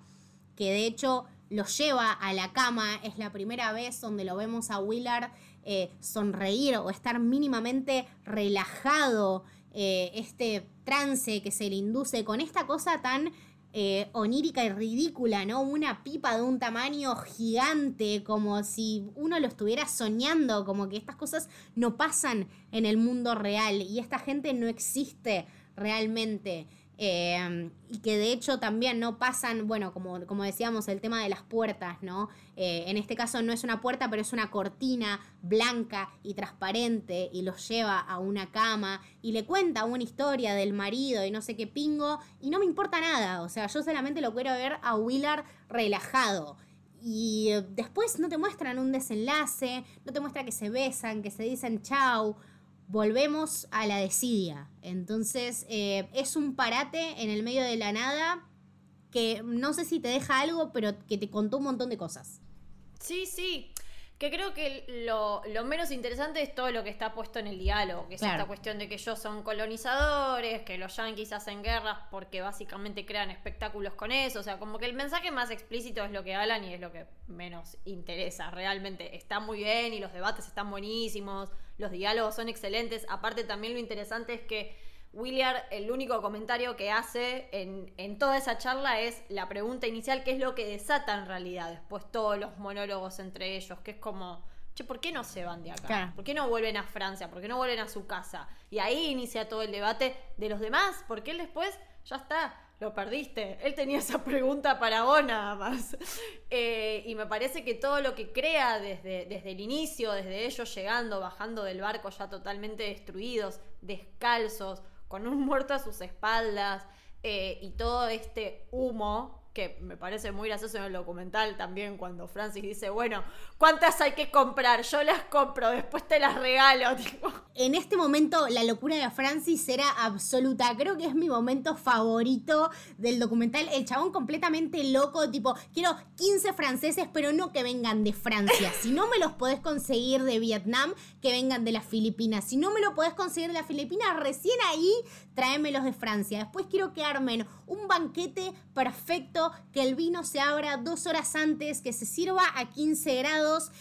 Y después lo ves y en la, eh, o sea, en, la edición de la película y en la versión de la película que se estrenó en los cines en el año 79, cuando vos fuiste a ver la película, esta escena no estaba. O sea, Francis se tomó días y días y gastó dineros y dineros y la paciencia de la gente, involucró gente en la película, la gente que estuvo en esta parte la habrá ido a ver y no se vio. O sea, no le importó un carajo. Dijo, toda esta parte me parece una mierda, todo está re mal filmado, hicieron esto como el orto, pretendan que esto nunca pasó. Ah, bueno. Perfecto. Bárbaro. Bárbaro, flaco. Buenísimo. No, aparte, eh, yo justamente lo que pensaba cuando veía el documental era esto, decir, me imagino a los actores decir, che, no estoy en la película. ¿qué No, onda?". mamá, yo te juro que fui y que estuve con Francis Coppola. Como no, flaco, pero Coppola decidió que era no estuvieras. Eh, no, pero a mí igual es una escena que, que- que suma un montón. De hecho, todas las veces que la he vuelto a ver, la vuelvo a ver con esa escena, aunque a veces digo, ay, qué paja.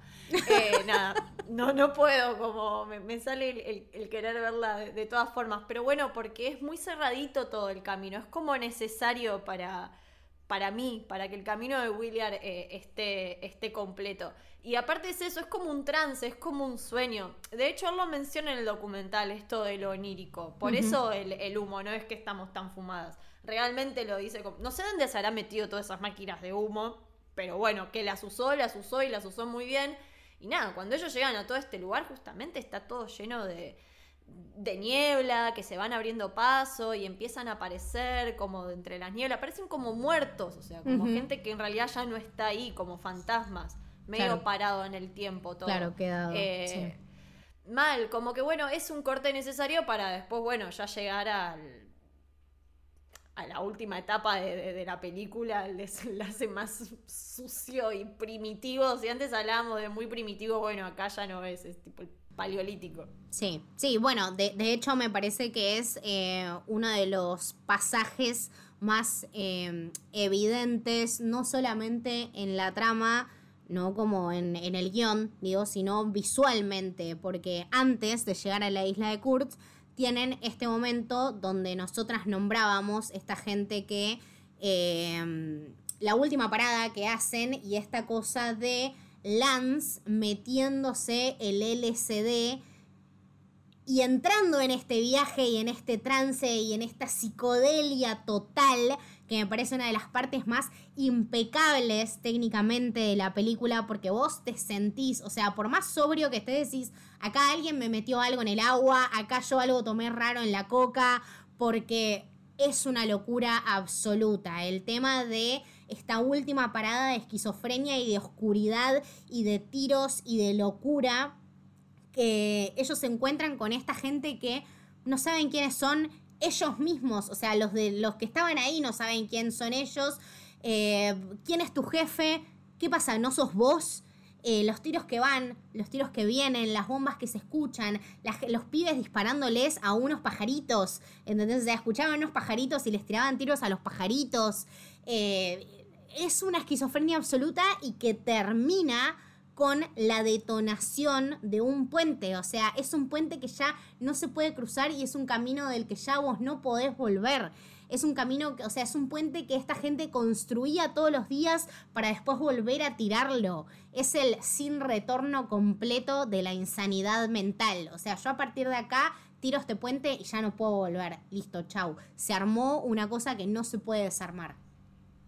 Sí, y que por al- en algún punto sabemos que William nunca va a volver de su locura y ninguno de los que está ahí va a volver de la demencia y de la deshumanización, porque ya están todos totalmente deshumanizados, ya no, no hay como mucha cuota de, de cordura en todo, en todo lo que hacen. Y yo sé que hoy en día nos conformamos con muy poco, pero es grandioso que se vea absolutamente todo en esa escena y que se entienda lo que se tiene que entender y lo que no entendés es porque a propósito no quiere que lo entiendas y hay como ahí flashes y luces medias extrañas, pero es magnífica esa escena, es como gloriosa. Eh, yo sé que hoy en día es como nos conformamos con muy poquito, pero bueno, es tan raro hoy en día ver películas donde se entienda lo que está pasando de noche y bueno, ver estas cosas hechas hace 45 años atrás eh, da realmente muchísimo placer. Que el chavo no se necesitó dos foquitos para que entiendas todo. Eh, me parece que también lo, lo del puente es como bastante, bastante simbólico y, y también es- es- esta pérdida de, de rumbo. Ya no, ya no solamente es William el que no sabe hacia dónde va, ya nadie de los que está ahí sabe hacia dónde van. Seguimos para adelante. Nada. Ya está. Claro, es como, bueno, el, hacer por hacer, el matar por matar, el matar pajaritos por matar pajaritos, eh, porque bueno, porque algo hay que seguir haciendo, si no, ¿qué, les queda? Matarse, básicamente es eso lo que, lo que les queda. Eh, y, nada, toda, después toda la entrada a esta isla de Kurtz, todo este recorrido que hacen, todos estos paneos, eh, también, este, bueno, la cantidad de extras. A mí me llama la atención la cantidad de extras. Toda la película. Toda la película, por favor. ¿Qué es esta tribu? ¿La puedo alquilar? No, señor Coppola, pero la puedo alquilar. Aparte, me maravilla porque, de vuelta, ¿no? Estábamos diciendo esto hoy en día no se podría hacer y esto ninguna productora te lo deja hacer. Y solo un hombre como Francis Coppola, que tiene todo el dinero para inventar su propia productora, también tiene todo el dinero para pagarle 5 centavos por día a cada ser humano que trabajó ahí, porque no son solamente los extras, estamos hablando de miles y miles de personas que estuvieron involucradas en la construcción de este templo, porque ahí no hay pantalla verde que valga, no hay volume que exista, estamos hablando, como dice Emilia, hace 45 años, esto todo es esfuerzo humano, te lo muestran en los shootings y en las tomas de Eleanor Coppola, gente eh, transportando con... eh, escaleras como podían y con cuerdas como podían, ladrillos sumamente pesados como de 120 kilos cada ladrillo para lograr la construcción de este templo que encima después, como decíamos, con el tema de, de las lluvias y de las tormentas, eh, se les rompió, entonces lo tuvieron que volver, que a volver a hacer. Me parece una locura, pero bueno, eh, es una cosa que, que- que no importa y que enaltece muchísimo más eh, el esfuerzo, ¿no? Que, que, como decíamos, sin todo esto no podríamos tener eh, la grandeza que significaba esto y bueno, todos los extras que estaban involucrados ahí, esas caras pintadas de blanco y esa Esas cabezas como... enterradas. Esas cabezas enterradas, esos cuerpos colgando, chicos, esos son cuerpos reales. O sea, un ser humano tuvo que tipo hurgar en un cementerio y sacar un muerto y colgarlo ahí. Es una, Y una persona tuvo que estar enterrada 75 horas para que la cabecita quedara real. Y le ponían la Magnífico. sombrillita y le daban agüita con una pajita. Es hermoso, es hermoso. No hay cosa que se desperdicie. No, y creo que también en el. Bueno, por eso lo fuimos eh, me echando tanto en el documental. A mí también lo que me transmitió es que no hay como choques culturales. Es Mm. como que ellos se metieron en esta cultura y tomaron lo que podían tomar. Un poco colonizador, tal vez, pero todo en pos de hacer esta gran película. Pero como que hay, no sé, a Eleanor creo que incluso la, la vemos yendo a, a estos festines, que después van a tener mucha relación con, con la película y con su final y con su desenlace. Como que hay un poco de también ellos se perdieron en este otro mundo como este personaje. Hay como hay un entendimiento, como que los vemos incluso bailar con ellos, comer con ellos, con- a los actores, a todos, ¿no? Tipo, los pichis nada más. Como que todos ahí entraron en, en una. Estaban todos, sí, estaban todos muy en una, muy drogados también. Este estaban todos muy en una y eso también lo enriquece mucho, qué sé yo, la, la década de los setentas, la impunidad absoluta, eh, nada, la prestación también, ¿no? Y, y- y la libertad y bueno, como, como decíamos en el principio del episodio, la entrega absoluta a hacer de esto eh, una de las mejores películas de la historia que lo que sea que tomara, ellos lo iban a hacer y la plata que tenían que poner la iban a poner y todo lo que se tenía que hacer, bueno, todo lo que se tenía que sacrificar, se iba a sacrificar. Eh, acá no se dejó nada de más ni nada de menos y me parece que todo culmina realmente bien en todo lo que fue la creación del templo de Kurtz y, todo lo que, lo que viene con eso, ¿no? Si antes hablábamos de eh, la mugre y el hedor, creo que acá realmente alcanza la cúspide del hedor. Eh, como decíamos antes, bueno, el tema de el sonido de los helicópteros que se mezcla con el sonido del ventilador que después ya son helicópteros por sí mismo, ahora se convierte en el sonido de las moscas. Es una cosa que uno nunca puede dejar de escuchar, el bzzz, y que vos decís, acá me, o sea, me cae una lágrima y ya tengo una enfermedad, ¿entendés? Es algo terrible, porque toda la mugre está ahí, pero ya aparte deja de ser algo que realmente importe y todo deja de importar en realidad. O sea, llegar con vida, salir con vida, matar a Kurtz, como que no sé, no sé, flaco, que estoy haciendo acá. Yo vine nomás. O sea, originalmente tenía una idea, ahora ya no sé. Como que que pinte la que pinte, ¿no? De hecho, Wheeler se baja con una intención de ese barco, como decías vos, completamente eh, descalzo y completamente vulnerable. Y le dice, bueno, si no llego, si no vuelvo antes del anochecer, eh, no sé, mandaba una alerta y las coordenadas son... Y, uno ni se acuerda, ¿entendés? Como decir, bueno, flaco, no sé. Y estoy segura de que todos los que estaban en el barco tampoco se acordaban. O sea, Chef tampoco se acordaba en su momento. Eh, entonces, nada, de- deja, de, deja de estar en primer plano la, la lógica absoluta. Y bueno, acá es la última etapa y es donde conocemos al legendario personaje del que tanto escuchamos a lo largo de toda la película. O sea, ya deja de ser algo mítico y se transforma en algo real. ¿No? Es algo muy fuerte también. Como que de hecho, incluso por las primeras tomas no le vemos ni la cara. No, y lo, lo interesante de esta escena es como un montón de cosas. Perdón si me explayo.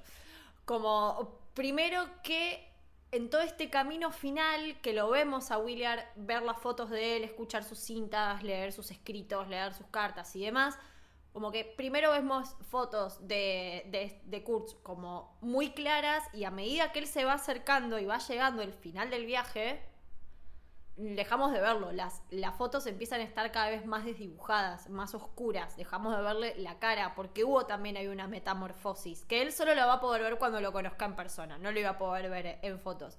Y después, ah, para mí un personaje que me parece que aparte también eso, casi llegando al final de tu película, seguís introduciendo personajes que también son interesantes, porque tenemos el personaje del fotógrafo, que es Denny Hooper, que hace un trabajo increíble. Es también la representación de la locura y de la demencia total. Ya eh, ese personaje ya cayó total- totalmente por Kurtz, lo vemos como muy obnubilado por toda su grandeza. Y también es el personaje que lo va a guiar a Willard en el final. Para mí es como una especie de guía al, al final del, del camino. Un personaje y un guía un poco loco y demencial, como todo lo que pasa ahí.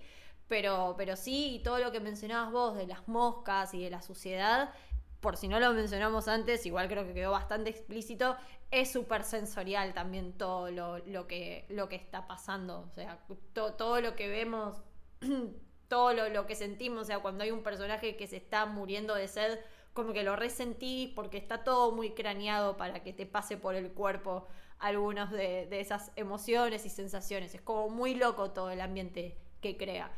Pero, pero sí, todo este.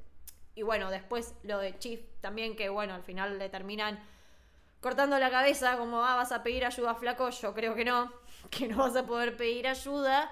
Y cuando ya a William lo tienen como todo atado y encadenado y también todo mojado y todo sucio y le tiran la cabeza de, de Chef, es como decís, bueno, ahí también para mí es un quiebre para William. Es como ese quiebre final de donde ya está, lo, lo perdimos, o sea, porque ya está solo aparte, o sea, Lance se perdió, de todas las maneras posibles se perdió y Wheeler ya está solo en ese, en ese viaje.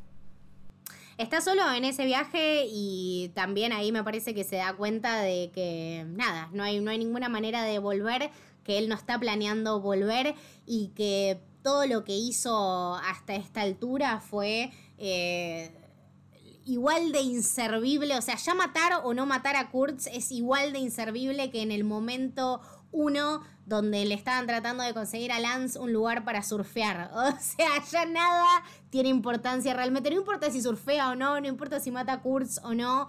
eh, está sumido en este mundo también, bueno, Denny Hopper, pobrecito, con toda la locura y con toda su cocaína en el cuerpo. Creo que estaba tipo Scarface, o sea, le pegaba 700 tiros con la ametralladora, el flaco no se iba a morir, eh, porque pobrecito. Pero aparte también me parece que esta es una parte muy difícil de lograr. Estamos hablando de una parte que fue casi imposible de filmar con todo lo que tenía a su alrededor, eh, con todos los problemas que vos mencionabas acerca de Marlon Brando, con esta lucha para que él acceda a filmar la última parte de la película cuando realmente se tenía que filmar que era en la última parte, porque eso era lo que quería Coppola con esto. El chabón decía, no puedo filmar la última parte al principio, porque no lo tengo, porque no sé cómo va a terminar Claro. esto, porque todo esto depende de mi experiencia y de la experiencia de estos cientos de personas que yo involucré a lo largo de mi camino.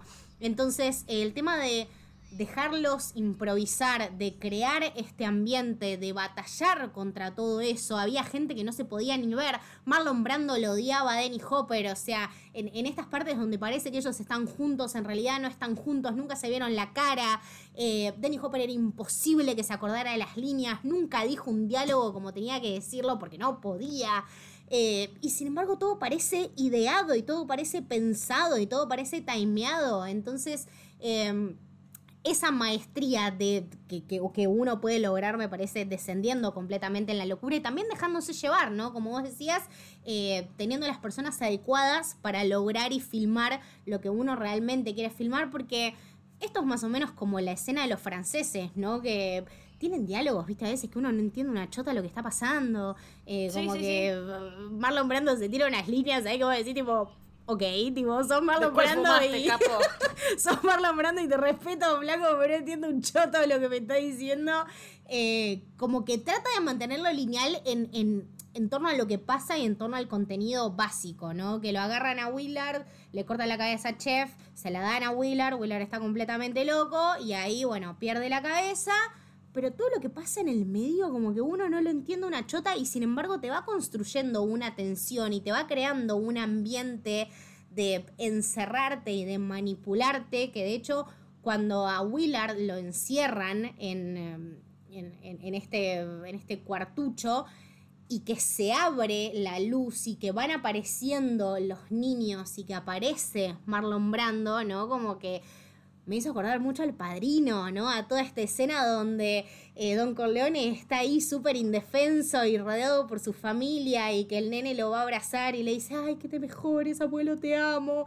Y, y ahora es todo lo contrario, ¿entendés? Es una locura total, como que ahora, bueno, él está a cargo y estos niños están aprendiendo de él y él está a cargo de toda esta población y se sienta el chabón y le cuenta una historia de, la guerra de Vietnam que estaba en un, peri- en, un, en un diario y que le dice como, bueno, eh, el poder de la narrativa y que ellos inventan todo, ¿viste? Eso realmente no importa mucho.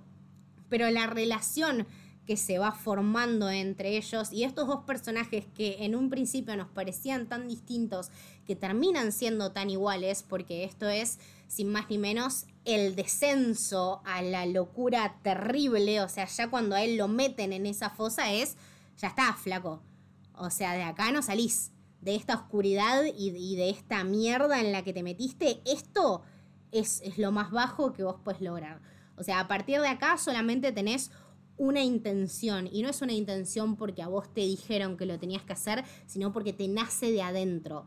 Perdiste completamente la cordura y ahora vos solamente querés matar a este tipo, no porque te lo dijeron, sino porque vos lo sentís, porque sentís que es tu llamado.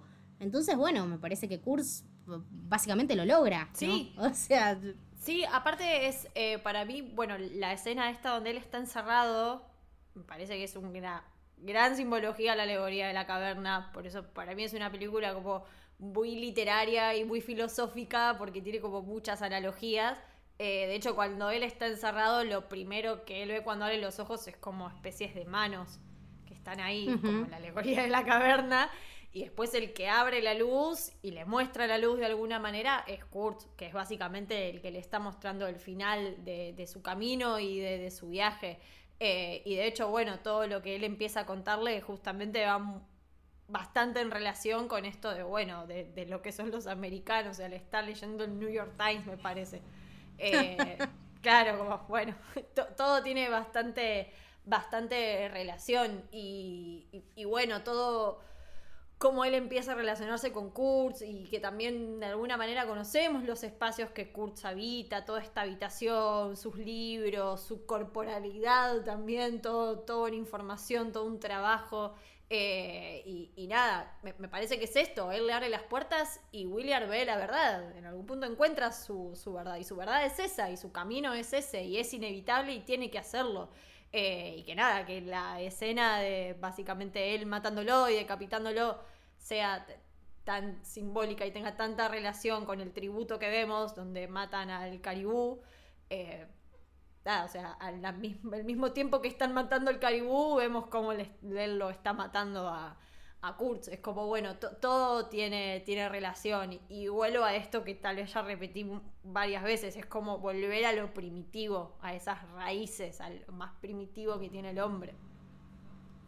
Exactamente. Bueno, de hecho, eh, en, en el documental también te muestran todo este tema de- del sacrificio de- del caribú eh, y te lo muestran de este lado, ¿no? Es Eleanor diciendo, eh, a mí me invitaron a este, a este culto, a este momento tan íntimo que tenían ellos, yo tuve que pasar por un montón de permisos eh, de la aldea para poder estar ahí y no sentí miedo y no sentí asco y no sentí que nada me separara de ellos, sino que sentí una unión y una cosa tan hermosa y tan de familia y, tan de comunidad que me parece que se termina reduciendo a eso, ¿no? O sea, toda la historia de la filmografía de, de- de Francis Coppola está eh, basada en esta, en esta idea y no solamente lo lleva a, sus producciones, sino que él lo lleva hasta lo más personal. Es una cosa que él mantuvo su productora en su familia, que eh, to- todos sus hijos son eh, directores y- y productores y buenos directores y buenos productores. Entonces me parece que es algo que, que él realmente logra transmitir y que como, como decíamos, ¿no? que en ningún momento no es- está este choque cultural y que nada de esto podría haber sido posible si él no contagiara esa energía y si él no provocara este tipo de ambientes, ¿no? Y si él lo dejara contagiarse también, si él no tomara todo esto. Y si él no dejara contagiarse, es un tema de enriquecimiento cultural más que de choque cultural. Y me parece que ahí está la belleza y que es una de las maneras más eh, hermosas de terminar esta, esta película, con toda la tragedia que eso conlleva.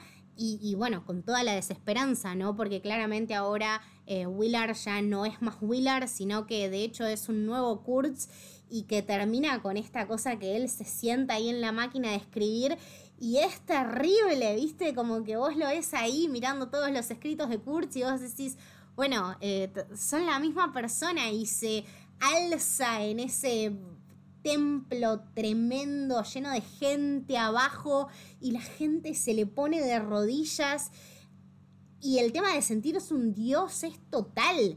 Eh, y no te queda otra cosa que abrazarlo, porque más allá de esto no tenés absolutamente nada y no sos absolutamente nadie. Entonces, eh, por eso decimos que es la, la película de guerra más grande de todas, porque la sensación es la misma. Y All Quiet on the Western Front también lo hablábamos, este tema de que sentís que no podés volver y ser la misma persona. Entonces, la batalla que uno pelea consigo mismo, no es una batalla con el otro, es una batalla con vos mismo y con tus propios miedos de una persona que estaba completamente rota y que sabía que nunca más iba a poder volver. Sí, y, y me parece que, bueno, como de, de, de, de cierre esto que recalcábamos, ¿no? Estaba tan tan que nadie sabía cómo iba a terminar, tan indeciso todo, y sin embargo me parece que es una película que ves y decís, no puede terminar de otra forma, está bien, yo no me imagino otro, otro final, de hecho es un pensamiento súper recurrente que tengo cada vez que la veo, esto no me imagino que termine de, de- de otra forma, porque está bien, te está cerrando un ciclo y a la vez también te está dejando con un montón de, de interrogantes o de... te llena el culo de preguntas, básicamente es un poco eso. Y, nada, y lo ves a William agarrándolo a Lance y yéndose, y es un poco lo que decís vos, bueno, sí, se están yendo a dónde, no sabemos, llegarán, ni idea. ¿Qué les quedó después de esto? No hay, no, no hay respuestas. eh, y está bien eso. Y me parece aparte súper eh, circular esto de que, bueno, vemos que está terminando como, como empezó. Eh, parece que es un cierre, un cierre perfecto. Eh, nada, si, está bien que todo fue muy caótico y seguramente fue un final que les costó un montón y que les dolió, pero lo valió porque para mí es un final perfecto. No existe otro posible.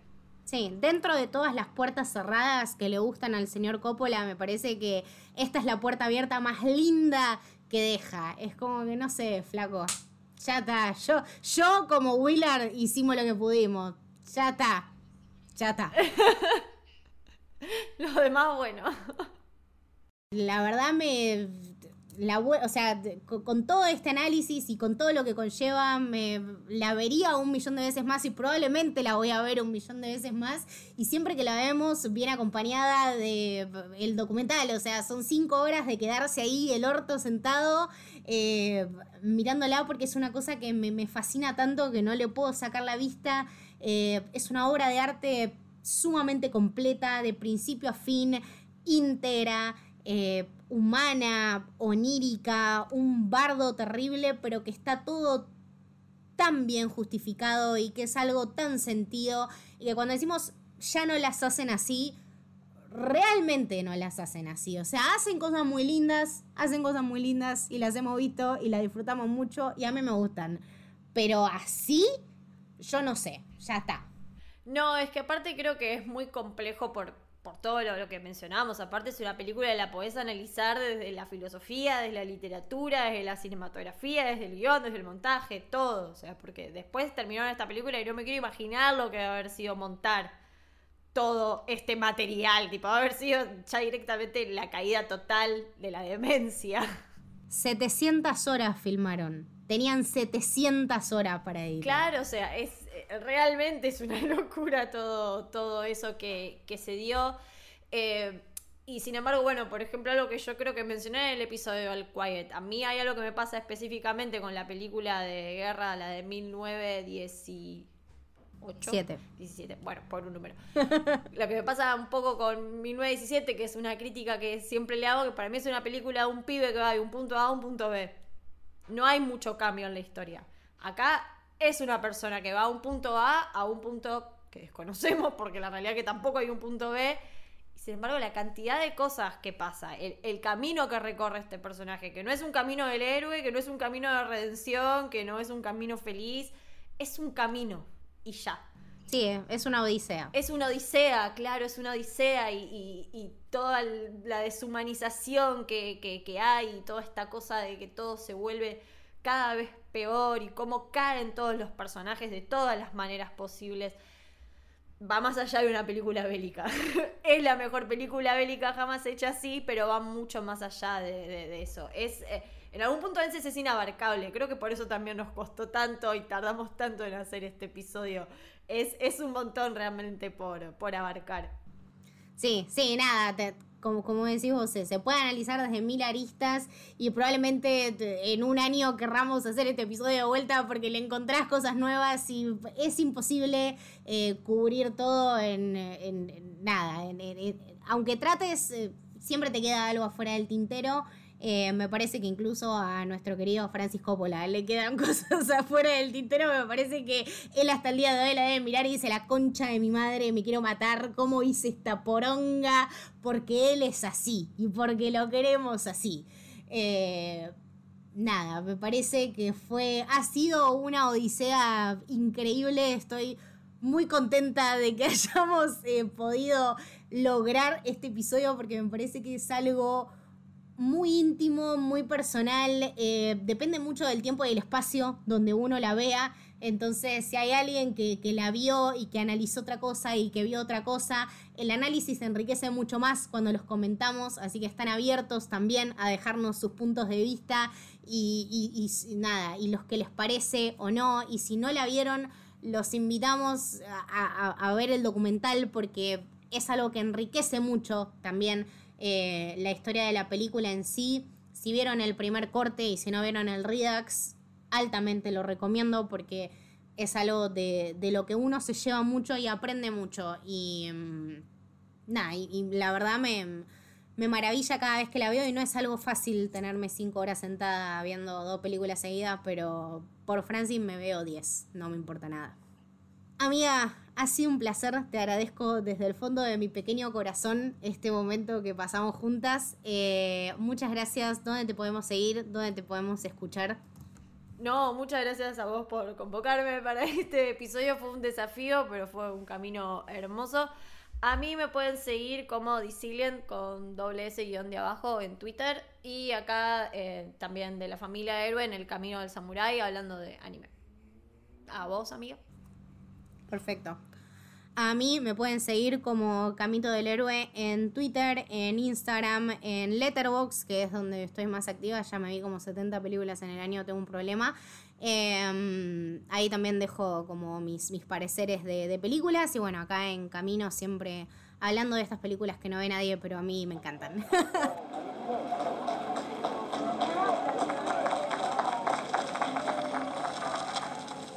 The river, sleepless, crowded with memories of men on ships, hunters for gold and pursuers of fame. What greatness has not flowed on the ebb of that river into the mystery of an unknown earth? The dreams of men, the seed of commonwealths, the germs of empires. The river is black tonight, my friends. Look, it seems to lead into the heart of an immense darkness.